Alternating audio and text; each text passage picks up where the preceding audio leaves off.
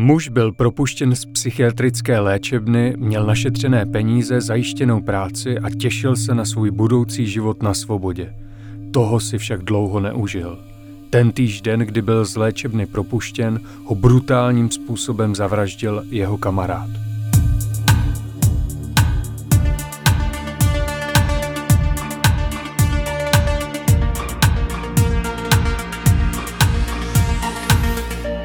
Blesk uvádí Instacrime podcast. Ahoj, vítáme vás u dalšího dílu Instacrime podcastu. V dnešním díle si rozebereme případ vraždy z roku 2008, kdy obětí i vrahem byli pacienti psychiatrické nemocnice v Kosmonosech. Hlavním aktérem dnešní epizody je Mariana Rafael. Tomu bylo v době spáchání vraždy 42 let.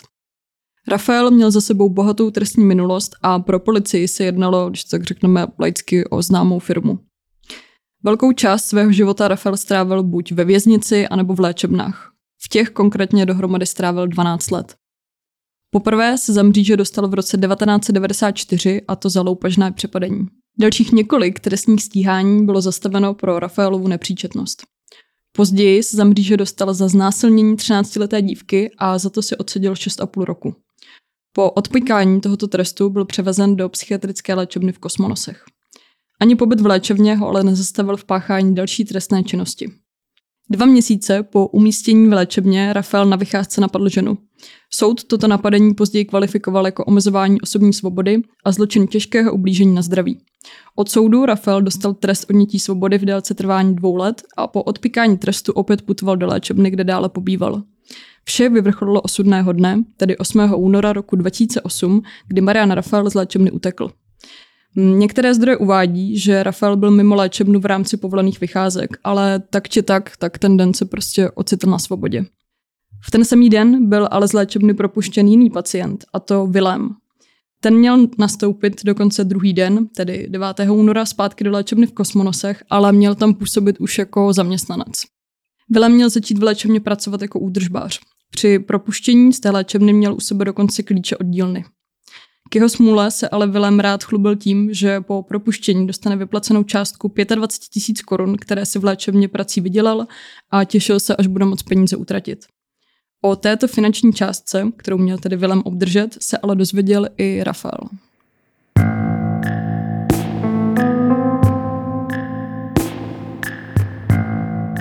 Jak už Péťa zmínila, jednalo se o 8. únor roku 2008. Tento den měl jak Rafael, tak i Vilém posedávat v nedaleké restauraci, kam měli společně vyrazit. Vilém tu měl mluvit o penězích a o tom, jak se těší na svobodu a život, který ho mimo zdi léčebny čeká. Rafaelovi se to zřejmě neposlouchalo úplně nejlíp, protože věděl, že v léčebně ještě nějaký ten čas pobude. Když se Vilém chtěl s Rafaelem rozloučit a odejít, Rafael ho přemluvil k tomu, aby ho šel naposledy doprovodit uh, naspět do léčebny. Tím Vilém dobrosrdečně souhlasil a vydali se společně tedy k psychiatrické léčebně. To už však byly poslední chvíle Vilémova života. Přímo u zdi léčebny totiž Rafael nezjištěným způsobem donutil Viléma, aby se nahnul nad plastový kontejner, který tam stál. Říkáme nezjištěným, protože se dodnes nedokázalo zjistit, jak Rafael Viléma dokázal přelstít k tomu, aby se teda nahnul na ten, na ten kontejner. Ve chvíli, kdy byl Vilém nahnutý přes okraj kontejneru, ho Rafael udeřil tupým předmětem do hlavy a následně Viléma okradl. Poté Viléma, který byl v tu chvíli teda v bezvědomí, hodil do kontejneru, jehož poklop zavřel tak, aby se nedal otevřít. Pod kontejnerem následně pomocí odpadků rozdělal oheň. Požár z okna léčebny zahlédly zdravotní sestry, které následně popsali, že viděli muže, který radostně poskakuje okolo hořícího kontejneru a vydává jakési radostné skřeky. Zřejmě v tuto chvíli se musel Vilém z bezvědomí probrat a snažil se z hořícího kontejneru dostat ven. To se mu nepovedlo právě proto, že Rafael kontejner uzavřel.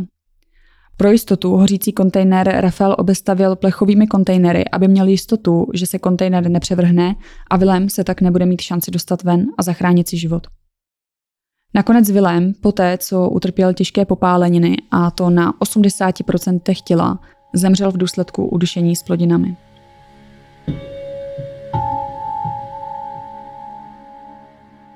Rafael z místa činu v klidu odešel. U sebe měl Vilémovi peníze, cenosti, což byly hodinky a stříbený řetízek, klíče od dílny léčebny a taky Vilémovu zakrvácenou bundu. Rafael si ale peněz dlouho neužil. Po pár desítkách minut byl totiž policií zadržen. Což se asi není úplně čemu divit, když ho tady viděli ty sestry z okna, jak tam oni, radostně uh, No, ale oni ho nepoznali z toho okna. Oni věděli akorát, že to byl nějaký muž, ale uh, tak nějak, když se pohyboval v okolí, tak to bylo asi tak jako zřejmé. Že to bude asi někdo, kdo je, mm, jako, má nějakou spojitost s tou psychiatrickou léčbnou. Mm. Ačkoliv u sebe Rafael měl Vilémovi peníze, cenosti i bundu, tak uh, on proto měl své vlastní vysvětlení, proč to má u sebe. Věci prý našel, peníze si vydělal a tu bundu dostal prý od bezdomovce. Já tady jenom podotknu, že se bavíme o únoru, takže předpokládáme, že asi bylo poměrně chladno, tak uh, už úplně vidím, jak uh, nějaký bezdomovec říká tady Rafaelovi, na, tady máš bundu, nechceš? A Rafael řekne, jasně, díky moc, musí, teď ty ji nepotřebuješ. Ne, vůbec, no. no. Vilemovu krev, kterou měl Rafael na vlastních rukách a montérkách, vysvětlil tak, že se jedná o jeho vlastní krev. Eh, při Rafaelově nízké inteligenci mu ale asi nedošlo, že policejní technici dokážou velmi rychle zjistit, že se tedy nejedná o jeho krev, ale o krev eh, té oběti. Co se týká peněz, tak i na těch se našla Vilémova krev. Rafael byl lehce mentálně retardovaný, ale využíval strategii, kdy se ostatní snažil přesvědčit o své těžké retardaci s tím, že nic neví a nic si nepamatuje.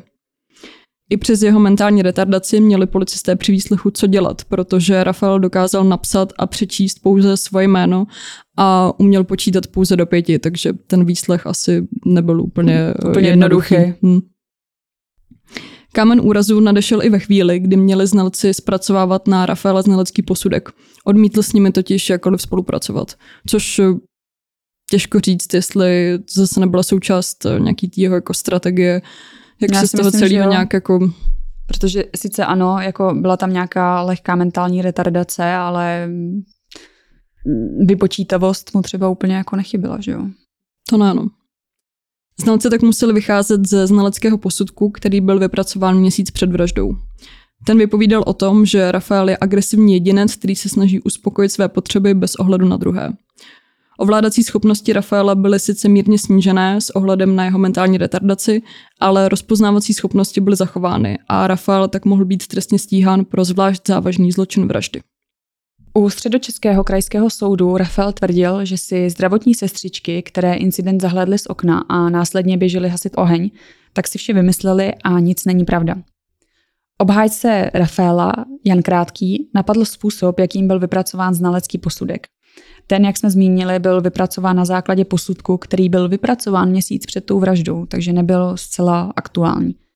Jak jsme již uváděli, Rafael se znalci odmítal jakkoliv spolupracovat a znalci tedy neměli jinou možnost. Obhájce také argumentoval tím, že Rafaela neusvědčují žádné přímé důkazy s tím, že Rafael nemohl Viléma hodit do kontejneru, jelikož byl Vilém o dost těžší než sám Rafael. Státní zástupkyně Eva Prskavcová připustila, že v případu nejsou žádné přímé důkazy, s tím, že ale Rafaela dostatečně usvědčují důkazy nepřímé, tedy krev oběti na Rafaelovo oblečení, rukou a také to, že měl u sebe věci a peníze, které patřily oběti. Samozřejmě po smrti je ukradl nemohl, protože ten Vilem tam uhořel, že? Mm-hmm. takže s tím logicky jako uhořily i ty peníze. Asi že? by se neprohrabával jako v hořícím kontejneru, ale dělal, sice mi tady hoří ruce, ale tady si něco vytáhnu. Mm, přesně tak. Soud Rafaela eh, posuzoval jako zvlášť nebezpečného recidivistu a Rafael byl následně odsouzen k doživotnímu trestu. Proti rozsudku si Rafael prostřednictvím svého obhájce podal odvolání. O odvolání rozhodoval Pražský vrchní soud, který ale odvolání zamítl. Předsedkyně odvolacího senátu Jaroslava Maternová poukázala na fakt, že muž před svou smrtí zažíval v rozstaveném kontejneru mučové útrapy. Pitva navíc prokázala, že Willem vdechl značné množství sazí a tedy ještě žil v době, kdy se požár rozšířil. Doživotní trest byl Marianu Rafaelovi potvrzen zejména kvůli ochraně společnosti. Šance, že by Rafael své chování v budoucnu změnil, byla podle odvolacího senátu mizivá. Rafael proti rozhodnutí odvolání hlasitě protestoval a svého obhájce vyzval k tomu, aby v procesu dále pokračoval. Obhájce tak podal dovolání k nejvyššímu soudu v Brně. Obhájce ve svém dovolání spochybňoval výroky soudů a požadoval nové projednání. Uvedl, že předchozí soudy dostatečně neproskoumaly Rafaelův psychický stav s tím, že se nepodařilo přesně prokázat, že k celé vraždě došlo takovým způsobem, jako tvrdí obžaloba a nepodařilo se zmapovat, jak incidentu přesně došlo.